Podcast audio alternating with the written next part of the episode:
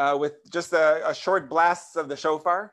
While this doesn't count for the mitzvah, which we'll be doing on Sunday, we do have the custom to blow the shofar throughout the month of Elul, the month leading up to the holiday, and we do it in order to prepare ourselves. So instead of just showing up and hearing the blast and expecting it to trigger us into teshuva, we prepare a little bit. So we do a few shorter blasts during the month leading up. So I'll do a couple of the shofar blasts, and then we'll share some, God willing, some Rosh Hashanah inspiration.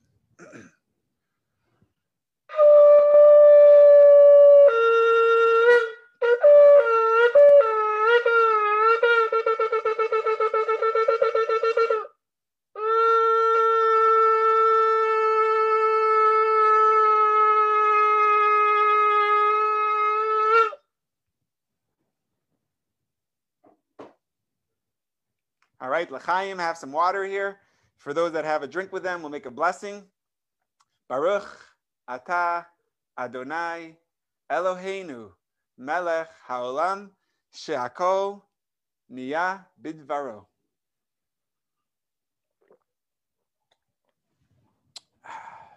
Let me just make sure everyone can see us. Perfect.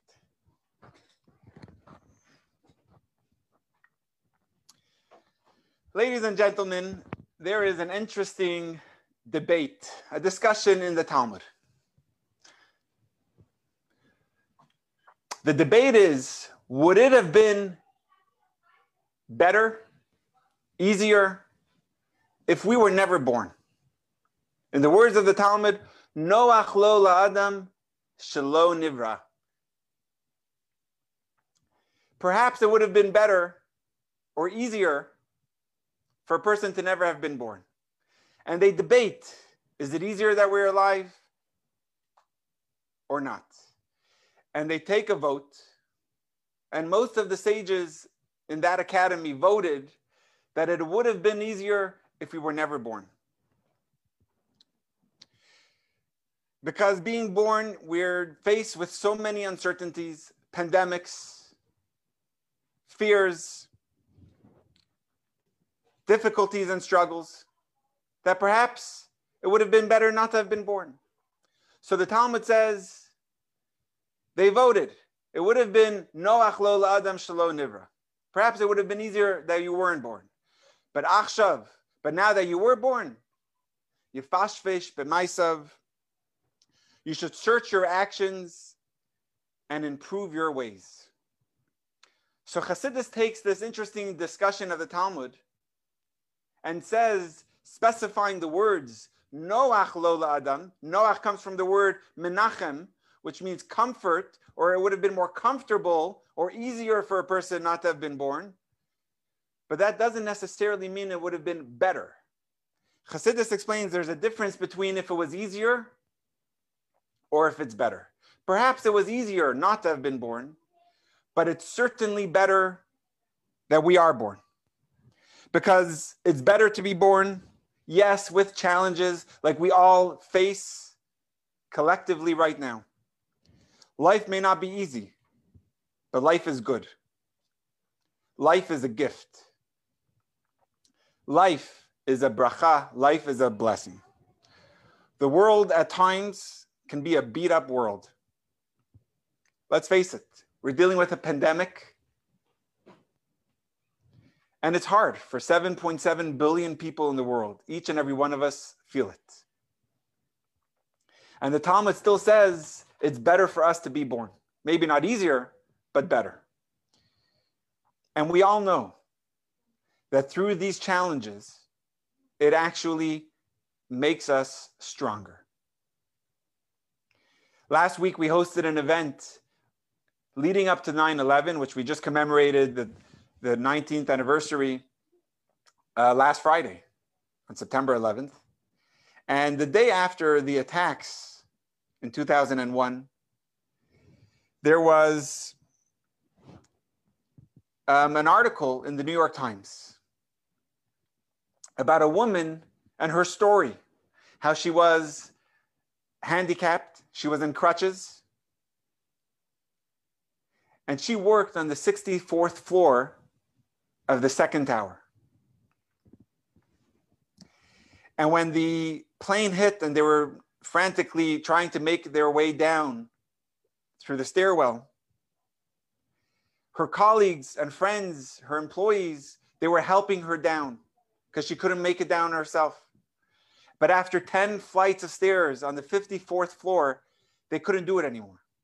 It was too difficult to be carrying her. And they were trying it all together and they, they couldn't do it. The staircase was over 100 degrees. But there was this one man that she only knew at the time as Lewis, who was a colleague of hers, but they weren't really close. They didn't really know each other well, just on just the first name. He picked her up on that 54th floor, put her, put her over his shoulders. And he did not let her down until she was in the safety of an ambulance. In fact, on the 15th floor, in the stairwell, a firefighter told Lewis, told him, You're out of danger now. You could put her down. She'll be okay over here. You could continue going. We'll get it, we'll take care of her. But he didn't listen. He brought her down. And here you have a professional safety worker, a firefighter, saying she's out of danger. He could have listened, but instead, he chose to listen to another voice.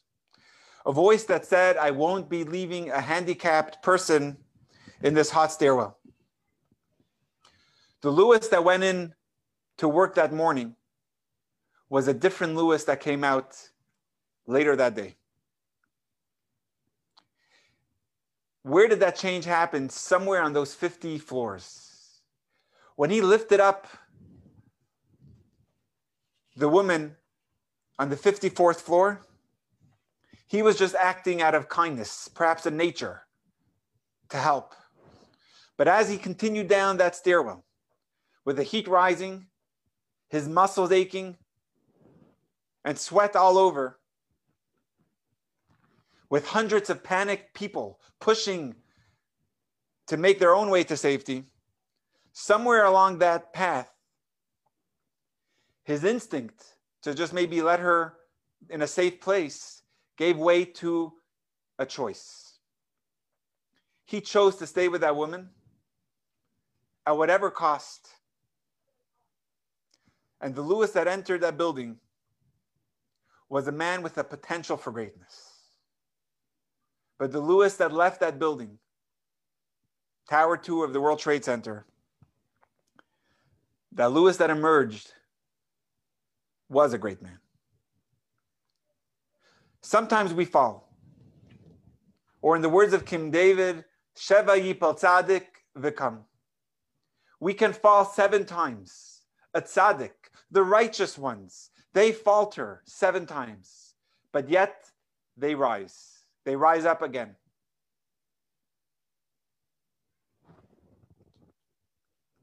Everyone has their share of failures and disappointments.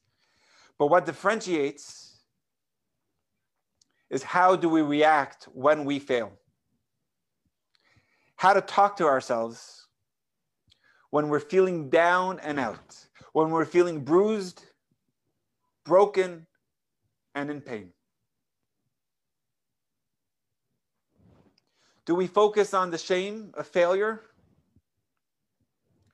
Or do we have the courage to grow from our setbacks, to learn from our trials?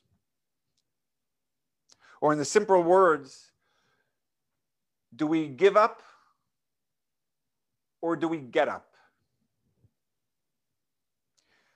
I want to share to you a story that was shared by a woman, Goldie Rosenberg, about her father.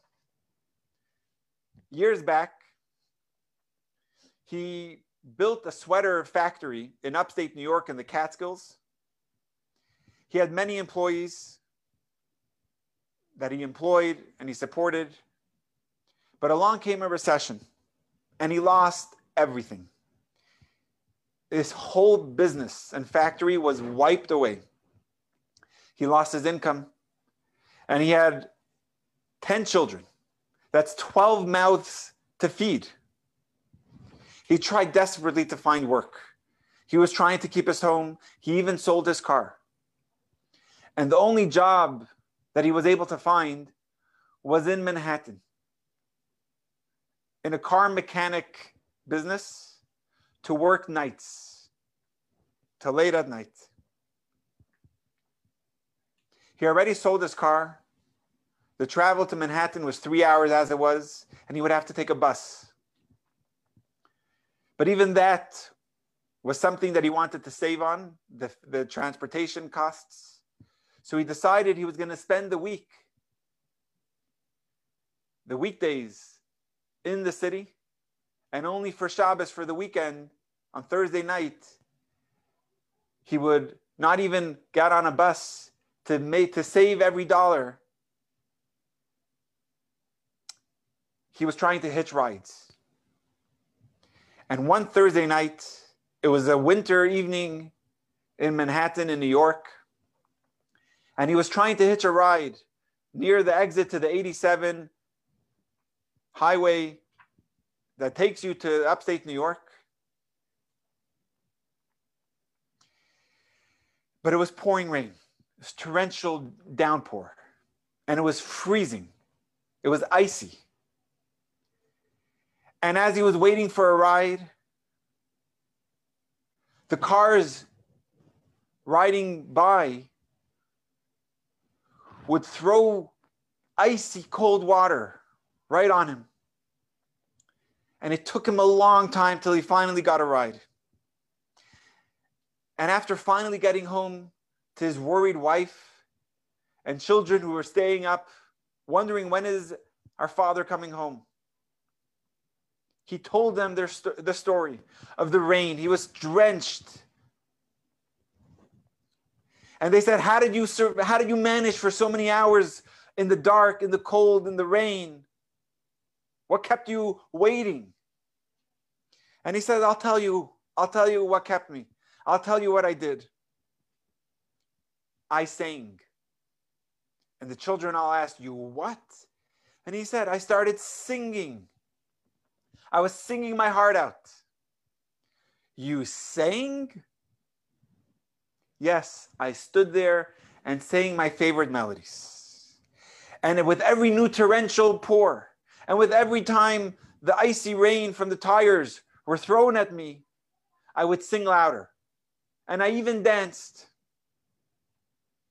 I danced by myself. And Goldie, the young girl, listening to her father's story. And she, with a smile in her face, Goldie concludes her story and says that my father told us sometimes that the strain and the stress that is so tough you just have to sing. Friends, music is a very interesting phenomenon. How is music produced? It always requires pressure and force. Take a drum, for example. You have to stretch the skin along the frame of the drum, and only then could you pound on it and music could come. Could the beat be played? The same with a guitar. You have to pull the strings as far as it could go, and with a violin as well. And even a piano has strings that are pulled when you press, when you hit. And the shofar, my friends, is the same. It requires exerting your breath into a narrow, restricted hole, into a place of pressure. And then as a result, you have this beautiful sound the mitzvah of the shofar, to remind us that specifically in the times of our pressure, when there's torrential downpours, when you seem lost and alone and dark, can you truly sing? Can you truly grow? So, ironically, as we see from music, it's the pressure itself of the strings on the guitar or the skin on the drum that creates this beautiful sound. And we are called upon to make our music heard in the world. and in the times of pressure, in the times when it seems lost, is when we can play the most beautiful sounds. When we are faced with difficulties in life, we can either buckle or snap, like that string on a guitar that snaps under pressure, or we can channel that pressure into being beautiful music that is being composed. Because sometimes we just have to sing. Have you ever take note a glass by a chuppah? At a Jewish wedding, we get married under a chuppah canopy, and everything is set. The bride and the groom, the families are looking their finest. The rabbi does the blessings under the chuppah. The cantor sings his piece. It's magical. They're about to embark on their new journey. The flowers are gorgeous. The cameras are flashing. People are kvelling. At the peak of the chuppah, you know, you've been there. The last moment of the ceremony, perhaps you witnessed at a wedding, at a Jewish wedding, at every Jewish wedding for taking place for millennia. The groom lifts his foot and breaks a glass. The reason why we do this is to make a point. It's actually it's a custom that's brought in Jewish law. That to say that as beautiful as this event is, and that our celebration is so high, it's still not as it should be. Because we're living in a world that is with pain and sometimes despair. And Jerusalem is still not rebuilt. And we don't have our temple. We don't have that true time of peace that we're yearning for. So we break the glass to remind us that there's still anguish and fragmentation. Even in the times of a joy, we don't forget. And okay, that's the custom, and we've been doing it, and I get it. But what's striking is that exactly at that moment, when the, bro- when the glass is broken, do you know the next two words that everyone sings together? Mazel tov. They wait, they wait. And at the moment they hear the shatter of the glass, we all sing Mazel tov. The band starts playing, and everyone starts dancing, hugging. They break the glass and they sing Mazel tov. if you think about it, it sounds a little bit like schizophrenia. You're in the middle of breaking a glass to remember the anguish, to remember destruction. Give it some time, spend some time on it. But no, right when it's broken, we whisk off to Mazel Tov. We yell it out with such joy. If we're remembering pain and difficulty, linger on it a little bit. Remember that sadness and mourning for a little while. But we launch straight into celebration. Because right then and there, we want to express our confidence that in the wake of pain and destruction, there is hope, there is mazal, there is future, even in the wake of pain and destruction we marry the two, not only the bride and the groom, but we marry the pain, the memory of loss and breakingness and fragmentation. And we right away remind ourselves of the hope. We look forward to the future with joy and with optimism. And that is our people. We've been fraught with pain, and yet we hold on to hope. As you've read stories and heard stories perhaps from parents and grandparents of pogroms, people in our community who went through communism in Russia or went through the camps, and even walking to the chambers, the gas chambers, the words on their lips were prayers of hope. And, and for in fact, it makes perfect sense that in the time of the chuppah, the time of the, when we break the glass to remember destruction and fragmentation, we at the same time scream Mazel Tov and remind ourselves of hope and future and optimism. Right there in the pain is the celebration. King David writes a powerful verse that actually, right when we blow the shofar, which we'll be doing on Sunday, the first verse we recite during, during the shofar service is a beautiful verse from the book of Psalms, King David's songs that he's saying to God. It says, God, I'm looking for answers, but his words are, Min hametzar, karasiya, anani vamerchavya. From out of my narrowness and pressured places, I've called out to God. And God answered me with broadness, with expansion. Because in, specifically in the place of our pressure and narrowness, minametzar, King David was saying, God, don't abandon us. From out of distress I am calling. But God answers us, God gives us strength. And we have to sing it. Sometimes we just have to sing in the rain. Many people in Israel and throughout the world heard of a woman. Her name is Miriam Peretz. She wrote a book called Miriam's Song.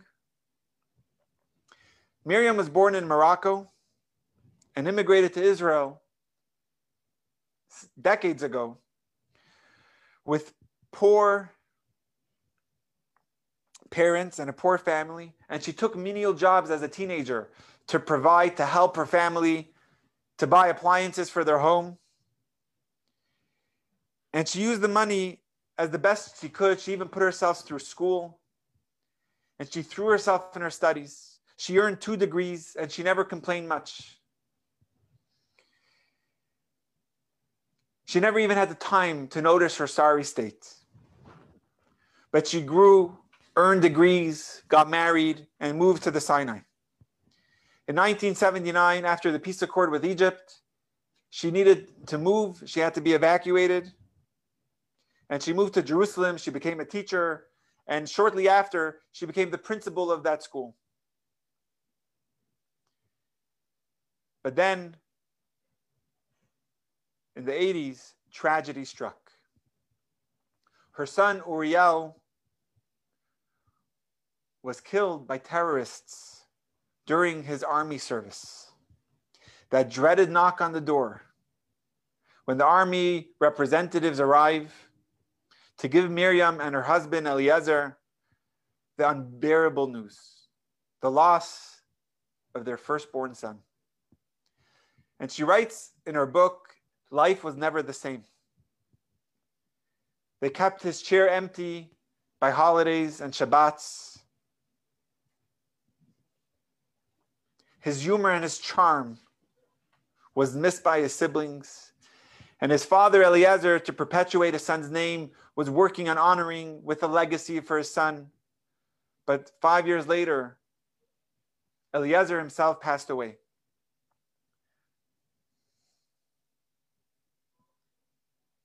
Even the doctors agreed that while it didn't come up in tests, they said he died from a broken heart. Miriam was left without her, a husband to support her children, her partner, and her best friend. The loneliness, the pain was excruciating. But Miriam made a choice. Onwards. In Hebrew, yalla, let's get moving. Despite all the pain, she would remain present for her family. But then the unthinkable happened almost 12 years to the day that Uriel was killed in service. She seems, she sees through her window men in army uniform approaching her door. She ignored the knocks. Her second son, Eliran, was then in service. She refused to answer to the IDF representatives. In her mind, as long as she didn't answer the door, her son Eliran was still alive. But it was short lived. They shared the news that at the Gaza border, her son, Eliran, was killed. How could tragedy strike this twice? Now, she had four grandchildren Eliran's children and a young daughter in law. She describes she went through all the stages of pain. Eventually, she came to the realization that she was powerless over what happened and that I can't bring back my sons. And we don't get to decide, she writes, when we are born and when we leave this earth. But as long as I am alive, she writes, I have the ability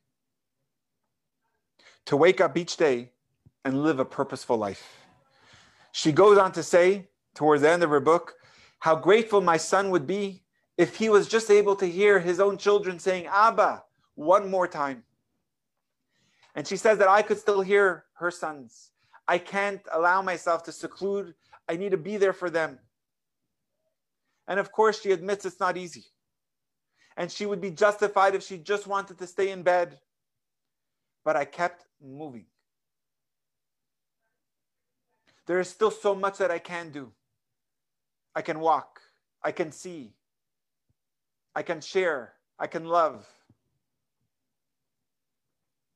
I can think. Each day, every morning, I make that choice again. That is, I will live. L'chaim, to life. Now Miriam Peretz is active. She speaks to many IDF soldiers at different base, bases across Israel. She goes to cities across Israel and visits bereaved families. And she volunteers her time to worthy, worthy organizations. She is a legend in Israel. There's people that just come up to her and just want a hug and her smile, her patience opens up people's hearts. Some days will be bad days, but many will be good days. So we have to keep on moving. Her message is to the world if I can do it, so can you. And interesting, the title of her, of her book is in Hebrew Shirat Miriam, which is Miriam's song. Miriam, the matriarch, the Miriam the older, the older sister of Moses, the leader of the Jews in Egypt, and by the splitting of the sea. Her name was Miriam from the word mar, which, from, which is from the word bitter, because she lived, she endured the most bitter period of the Jews' exile in Egypt, the Jews' enslavement. So her parents gave her the name Miriam, because when she was born, it was during such a pressured, painful, and torturous time. And then the Torah records her beautiful song that Miriam sang with the woman at the splitting of the sea.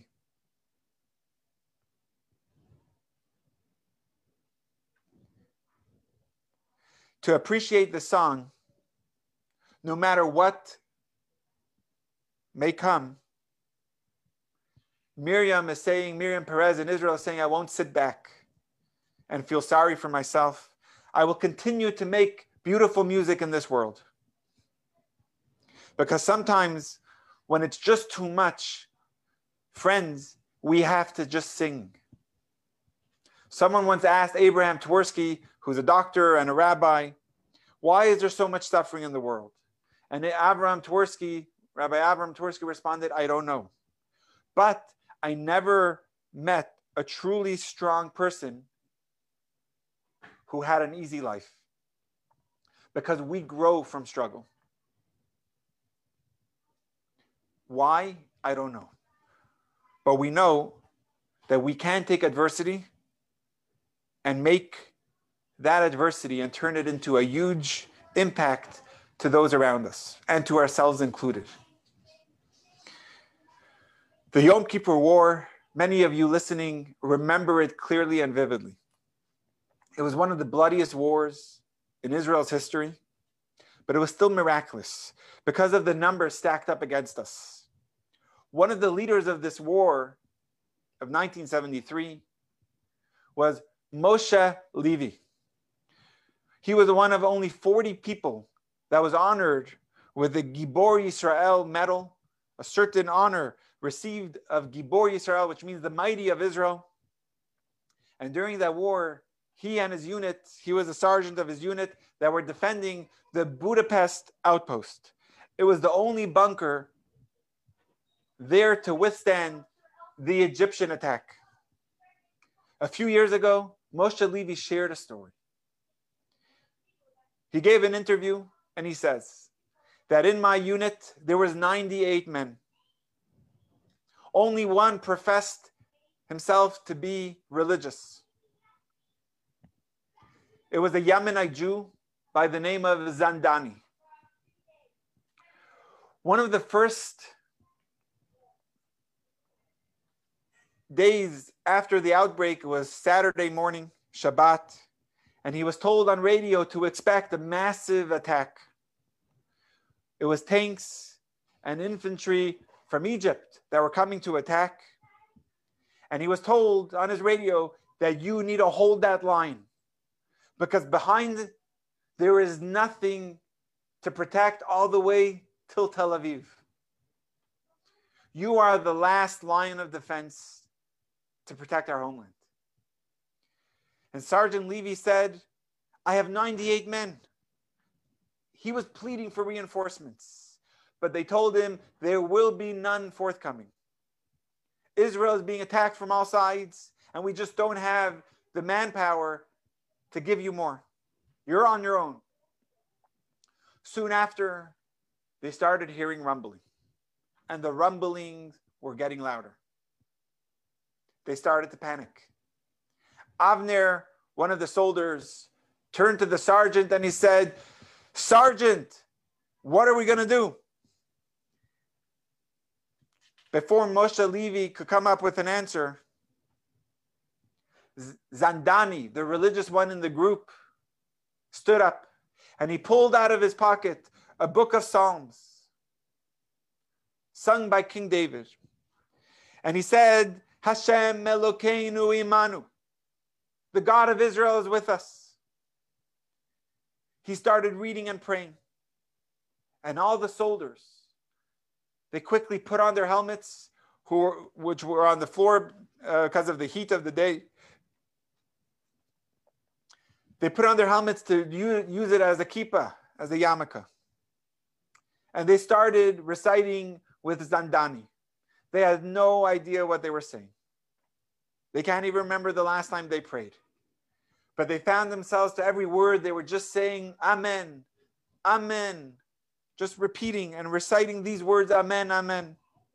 Sergeant Levy says in his interview that the experience at that moment, you had to be there firsthand to eh, explain it, to understand it. I felt so close to God at that moment. We were beyond religious at that moment. We were more than physical soldiers. He says, we were malachei Elokim, we were angels of God. I stopped Zandani and I addressed the unit. And I said that when Avner came to me earlier and asked me, What are we going to do? I didn't have an answer. But Zandani just gave us the answer. We are not here just to protect Israel. We're here to protect our past, our present, and our future. I am making a resolution, says Sergeant Levy. I promise that if I survive today, I will put on tefillin every day for the rest of my life. And soon after, the battle began. And they fought with all their might. They fired bazookas and mortars. Zandani continued praying through it all, and they were answering Amen to the words that they were able to hear as they were fighting. The rest was miraculous. He says that every shot was a direct hit. Tanks were exploding. They were running out of ammunition. They thought this is over, we have nothing left. But just when they were about to run out, the Egyptians started retreating. It was a clear an open miracle, he writes. Many were wounded, but none were killed. None except one Zandani, that religious one that inspired them all to fight with all their might, that gave us the strength to battle. His life was taken. As for me, Sergeant Levy says, My left arm was blown off. That left arm, which I vowed to put tefillin on, was taken from me. I spent many months in the hospital, he writes, he says, but he couldn't get over this question that bothered him. How could it be? I took on myself a promise, a mitzvah, to do tefillin finally, and it was taken from me. And Zandani was the one that was, cho- was killed. Two years later, he was flying to, to New York to have a, a new arm fitted. And a friend of his told him, Why don't you go visit the Lubavitcher Rebbe? This is in the mid 70s. He wasn't interested, but he was told that the Lubavitcher Rebbe wants to meet you. So he said, Okay. He went and he met the Rebbe in Brooklyn, New York. We spoke for 45 minutes about the military lessons learned from that war. And I was astounded, he says, of the Rebbe's breadth of knowledge and insight. But what struck me the most were his penetrating eyes. And I felt embraced and I felt warm in the Rebbe's presence. So I asked him this question that has been bothering me. And I felt the courage to protest with the Rebbe. Why was this man of faith killed? Why, of all my limbs, was the one that I chose to do the mitzvah of tefillin and now I can't do it? Why was that the one taken? I pledged to do this mitzvah. The Rebbe responded that it, by the laws of nature, this was not a battle that you could have won. Zandani empowered each and every one of you to rise above the laws of nature, to rise above the constraints, constraints of the physical. He climbed, Zandani climbed to a place where his physical body couldn't contain that holy neshama, that holy soul of his. He gave his life so that the rest of you might live. And as for you, that arm that you pledged tefillin was the pledge that saved you. But that arm which you pledged, that became your shield. Because the shrapnel was supposed to go straight and be fatal. But that arm shielded you, and your life was spared. After years, two years of agonizing, struggling with this dilemma, I finally found my peace, he says. Because the stronger our relationship is with God, our friends, the stronger we will have the strength to carry on. In his book, Night, that many students read, and I discussed it with some high school students, Elie Wiesel records his horrors of the concentration camps seeing his own father dying in front of him. He writes, Never will I forget the flames that consume my faith forever. Never shall I forget, writes Elie Wiesel of blessed memory, the moments that murdered my God and turned my dreams to ashes. Never. These are raw, painful words emanating from a soul wrapped with agony in a crisis of faith. But Wiesel said that there was one occasion that helped him find himself. And he shared this on many occasions. He says it was a faith, faithful encounter with the Lubavitcher Rebbe. It was in the mid 60s. And in a conversation they had for many hours, dealing with the psychological, with the emotional, conversation that actually carried on for many years between the Rebbe and in correspondence with Elie Wiesel. But at one point of his book, where he records this in his book, The Gates of the Forest, Elie Wiesel says that when I met the Rebbe, the Rebbe invited me in. And towards the beginning, the Rebbe asked him, What, Elie, what do you expect from me? What can I do? What are you hoping that I can do for you? His initial response to the Rebbe was nothing. I'm not here to ask for anything. But by the end, after hours of deep conversation with the Rebbe, he said, At the beginning, you asked me, Rebbe, what is it that I can do for you? The truth is, there is something. Ever since my father died, I had not been able to mourn properly. For neither for my father nor for the other members of my family my, from Vishnitz that were taken from me. I lost my ability to cry. I don't cry, he says to the Rebbe. The, the fountain of tears have been dried up. So here I am asking the Rebbe to please teach me how to cry again. The Rebbe replied, Eli, more, that I, more than I can teach you how to cry, I will teach you how to sing. More important than mourning for your loved ones with tears is remembering your loved ones with song. It was a hot day in Bnei Brak section of Tel Aviv, Israel. There were many impatient Israelis. You know, the, um, uh, the serenity prayer in New York is God, give me patience and give it to me now. So you can imagine what it's like in Israel when you have impatient Israelis on a hot day waiting for their bus. This was a, a bus to take them from Bnei Brak, from Tel Aviv to Jerusalem. And there were many waiting for the route, the bus number 402. And the bus was like classically late. It was an Egged, they were impatient.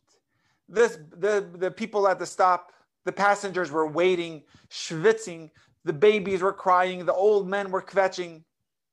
And finally, an Egged bus pulls up. They're happy, finally, but they say on the front of the bus, it says Route 318 to Rehovot pulling up. And they are so upset. The bus pulls up, the door opens, Rehovot, come on in. There was no one going to Rehovot. They all wanted to go to Jerusalem, and another bus pulls up. They are so mad. They are fuming. They said, How could you do this? Think of the elderly waiting here in the sun. He says, I'm sorry. I'm just a bus driver. This is my route. Think of the babies missing their nap times. They need to go to Jerusalem it pulled at his heart. He's like, okay, okay, come on in. We're going to Jerusalem. They couldn't believe it. Their prayers are answered. They all mount up the, the steps of the bus one by one, thanking the bus driver, praising him, hugging him. The bus driver changes the 318 route, fiddles with the numbers. He puts in route 402. They're going to Jerusalem. The whole bus ride, people are singing, they're praising him one of the passengers asks, asks for the mic and he makes an announcement and he says, This bus driver is an angel of God. Never before have we seen such a kind hearted man. May God bless you with all the blessings for you and your family. May you live a long, healthy, prosperous life. Everyone says Amen. They clap. They arrive to Jerusalem. They get off one by one thanking him again. And then there's just one person left on the bus. And he says, my, Sir Adoni, before I go down, before I, I, I, I disembark, I have to ask you, how did you do that? You're going to lose your job. It's a nice thing you did, but sir, you're going to get fired. You can't just switch bus routes. Why did you do that? And the bus driver looks to make sure no one else was on the bus and he says, I'll tell you what happened. We were at the bus depot, and in the bus depot, there's video screens of the busy bus stops. There's uh, for security, they have video screens, video uh, and screens at the depot. And they saw the restlessness of the group waiting for the bus 422, 402. And the super, supervisor went in and he says, Okay, we need a driver. Who's going? Who's going? And Shimon says, It's not me. I'm not going there. Last time I went, they cursed me out. I'm not going back there. And the other person said, Last time I went, someone spat at me. I am not going. So I said, says the bus driver, I'll do it. You'll see, I'll turn all their curses, I'll turn it into blessings.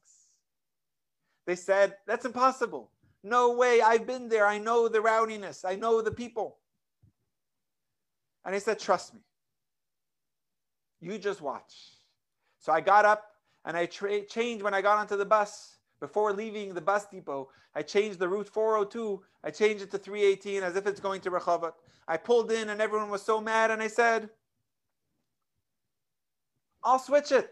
Really, it was the right bus the entire time. But I'll tell you, the bus driver says, I have never been blessed like I've been blessed today since my bar mitzvah. Because the very set of circumstances that can fill your hearts with joy and gratitude, it's all a matter of perspective. You just need to change your vantage point. Let's face it, friends, we're living through perhaps some of our most challenging times we've ever faced. Some of us have never seen times like this. Some of us have not been to work since March. Or since or since March, we haven't been back to school. Some of us are struggling emotionally, financially, socially. Grandparents are not seeing their grandchildren. Some Many have lost family members. Many more have family members that were severely ill. It's difficult. So, how do we contend with these times? First is by carving out a place of gratitude and thankfulness Many of our grandparents lived through great depressions, lived during difficult times. Adina's grand, grandfather was a POW of the, of the World War, and yet they managed to persevere. They managed to raise families and fight. Put a roof over their heads, put clothing on their families. For thousands of years, Jews wake up in the morning with a prayer. My children know it from infancy. They say it as a young toddler. They say, Modeh ani lefanecha. Thank you, God, for giving me life, for giving me a day, for giving me a purpose. I'm just thankful to be alive. Unfortunately, many of us just feel the thanks when we're close to losing it. Then the thanks is strong. Then our prayer is just give us another boring day even during these difficult times, we have so much to be thankful for. Can you imagine if this would have happened 30 years ago? Before the ability to Zoom and to still see each other's faces, to still learn and grow and inspire each other, to still connect with friends, perhaps more now more than ever before. We will get through this and we will actually get stronger than ever. But let's find the means to be thankful for that we are alive and that we are healthy. And at the same time, be there for those who are less fortunate. I'll conclude with just a story from the former chief rabbi of Israel, Rabbi Yisrael Meir Lau. He shared this at a JLI, a Jewish Learning Institute conference several years ago. He says that I was serving, this is in the 70s, I was serving, whoops. Oops, sorry guys. He says I was serving as a chaplain in the Tel Aviv hospitals,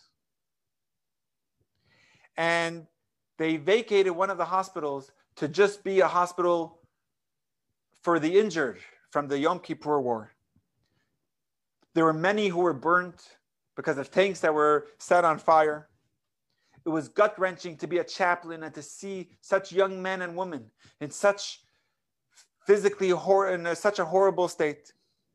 But one day I was walking through the hallways visiting, and Rabbi Lau says, I heard singing coming from one of the rooms. And I traced the sound, and I was intrigued. It came from a patient.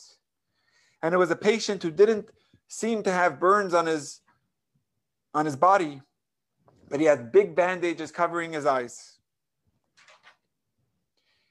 And he asked the nurses, "What is the story of this young man singing?" And they said that he had a lot of shrapnel that was that by bombs and was put, thrown in his eyes, and he's he doesn't have his eyesight, but he has such a beautiful voice. It's been so healing for us, for the nurses, the staff, and for the patients, just hearing his beautiful voice.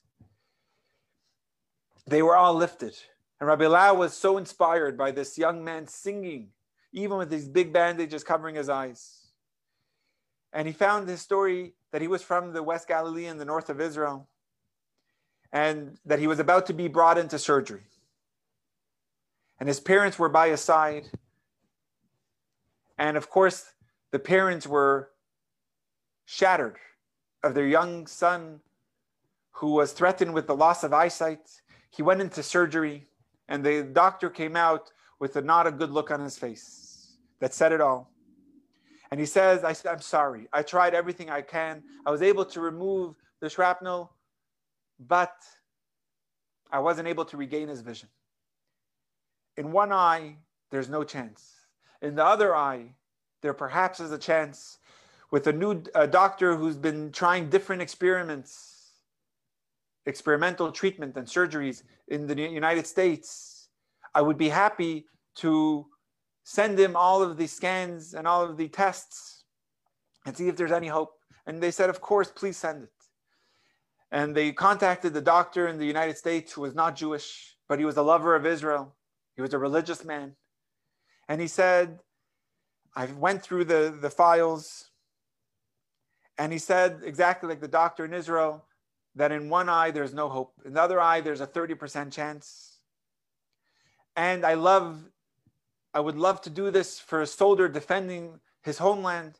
I would waive my fees, waive the costs entailed, but you would still have to pay for travel, which is to travel for the soldier, the injured, and someone to accompany him, and also for the tool for the hospital that we need to use and for the all the necessary equipment that will be used, that will you'll have to pay for as well. And it was going to be 150,000 American dollars. And that poor Sephardic community in the north of Israel banded together. They raised every dollar they can. They came up with the money so that their soldier, that they looked at him as their own son, so that he could have a chance for his eyesight. He traveled to the United States. He went through the surgery. The doctor made sure before to not let anyone get too excited, not give your hopes up. But they went through a very, very long surgery. And after, in the recovery, they took his bandages off. And slowly he lifted, the doctor lifted it. And with his parents at his side, they were waiting for the moment to see could our son see? The soldier squinted, turned to his right, and sees his father and he yells, Abba, Abba. He turns to his left, he sees his mother. And he cries, Ima, Ima. Can you see? They ask him, and he says, Yes, I can. He regained 30% of his eyesight. He returned to Israel for his recovery. And a few months later, the doctor called that he's never been to Israel, and he was on his way for a conference in China and he was asking if perhaps on the way if he could stop by Israel and visit the soldier. And they were thrilled. The entire community traveled from the north to Ben Gurion Airport in Tel Aviv and Lud. And they had signs waiting for his arrival. Todah, you're our hero. Israel loves you. He disembarked from the plane and they started singing with this non Jewish doctor. Thank you. They embraced him. Thank you for giving eyesight back to our son. The whole community of the Sephardic section in Israel, they treated their son, this son, as their own. The soldier is our soldier. Zeh ben Shalanu, they said. Rabbi Lau concludes that I was there. I saw the joy of the community celebrating with his doctor. And the doctor himself had tears streaming down his face realizing that he was able to help not only this young, this young man, but the whole community, the whole Israel. Rabbi Lau says later that I couldn't help but think that all of us just wake up with our eyesight expected. All of us just expect 2020 vision. And yet, over here, just to save 30%, they made this man look like a hero. And he, in fact, was. Because, friends, we have so many blessings. Yes, there are hard days, but we have to remind ourselves and look at the goodness around us and be grateful every morning when we say those blessings. We say, Thank you, God, for giving us eyesight. Thank you, God, for giving us the ability to stretch and to stand up straight, that we could go to the bathroom, that we can walk in a, in a straight line. All that is part of our blessings. And we pray for those that don't have it that may come speedily and completely. Many of, of our in our community ask how I always quote the Rebbe. His physical passing was 26 years ago, but he continues to inspire us because the Rebbe had this aura of authenticity, humility, optimism, idealism that it always shines through in his conversations, in his Torah teachings that we have and I study every day, in his videos of his talks. You see this aura of light, of optimism, because he lived during the darkest period of Jewish history. He lived during the, the Holocaust. And yet, he saw a beautiful world. He saw the building blocks of Mashiach, of the future redemption, the time of peace. He saw not what we are today, but the potential of what we can be tomorrow. He saw in the Lewis, not only after he emerged, but he was already able to see the greatness in a Lewis that he arrived that morning to the World Trade Center. The Rebbe wasn't naive. He saw things exactly as they were, but yet he saw the goodness as the true essence of our being, the true essence of the universe is bright and is good. And when you were in his presence, you knew it. You felt it. When I was by the Rebbe, I remember turning to my mother and saying, Rebbe, um, Ma, the Rebbe has blue eyes like me, which I had when I was little. Because the Rebbe emphasized that light dispels darkness. And this is never even a battle. If you put a light in a room, there's never a chance for the darkness to be stronger than the light. And in fact, specifically when you have a dark room, the light shines brighter. Because if right now I were to shine a light, you wouldn't be able to see it so strong. But if the light was off and I would shine a candle, it would be such a bright candle. So, yes, we're living through challenging times. We're living through a pandemic. But even during a pandemic, we can find joy. And you know as well as I know that joy is contagious. So I wish you all that this new year, this, this Shana should be a Shana Tova, a sweet year. And that while we have the pressure and we're in a place of narrowness, remember that we need to sing and we need to be joyful. We need to be grateful and thankful. We need to work extra hard to bring that light because this is a new year. It's going to be an amazing year. It has to be. We're ready for it which begins just in 24 hours with the new year. I bless you all that this year should be full of prosperity, both materially, but especially spiritually. Continue growing, searching for meaning, finding it in Torah, do an extra mitzvah, and remember your one act of kindness, of goodness, of love can shine the world, can change the world for goodness can have an effect on everyone around us. As we see from this, not even something this nano, you can't even see it with your own eyes, was able to change the whole world. Now, one person of 7.7 billion people was not affected by this virus, something that you can't even see with your own eyes. How much more so in the goodness? If we do something positive, you may not be able to see the effect, but you should know that it has effect on the entire world. So I encourage you, take upon yourselves for this new year of 5781 to make a difference, to enhance your observance, your Torah learning, and now there's so many opportunities. of course, you could tune into our classes, Adina's Torah and Tees, and many incredible classes, or mine, but also just worldwide. Just go on jewishnovato.com forward slash Torah, or on any site, go on chabad.org or torahcafe.com. You will be filled with an enormous amount of inspiration. Adina, my wife, and I are right now into Rabbi Josh Gordon. He gives a daily study of the daily Torah portion, but with such humor and eh, wisdom, and the Tanya Torah uh, portion of the day. It fills you up. It's good for you, and it's good for the world. So Shana Tova may be a sweet year and a reminder that for the Rosh Hashanah, we don't blow the shofar on Shabbat this year. Shabbat does the work for us, but we will be blowing the shofar on Sunday morning. We have a whole bunch of different offerings of services to make sure it's as safe. We have already one service that we're doing in, the, in someone's backyard that is already filled to capacity. We have a limited crowd, so everyone can be socially distanced of six feet on either side, wearing masks, but we'll hear the shofar together. If you can't make it to that, that's a 90 minute service. We already added a second service at 1045. You could still sign up for that one on Sunday morning. And you'll get the information of where it is after signing up. But at Miwok Park, it'll be a short 20, maybe 25 minute service. You could hear the shofar if you're very worried. You could still stand on the sidewalk and you would still hear the shofar. I could blow this thing pretty loud.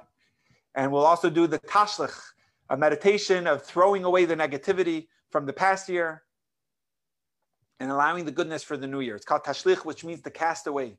We do it by the Novato Creek. We're supposed to do it by a, a body of water. And if you can't make it, if you're so busy at 12 o'clock on Sunday, you could come uh, in front of our home at, um, at 6 p.m. You could also come to hear the shofar for a short, sweet, safe and sound service. So Shana Tova, a sweet year to you all, and may we see each other very soon in goodness and health, and may be uh, may we be inscribed for a, a, year of only health, meaning, and purpose. Shana Tova to you all.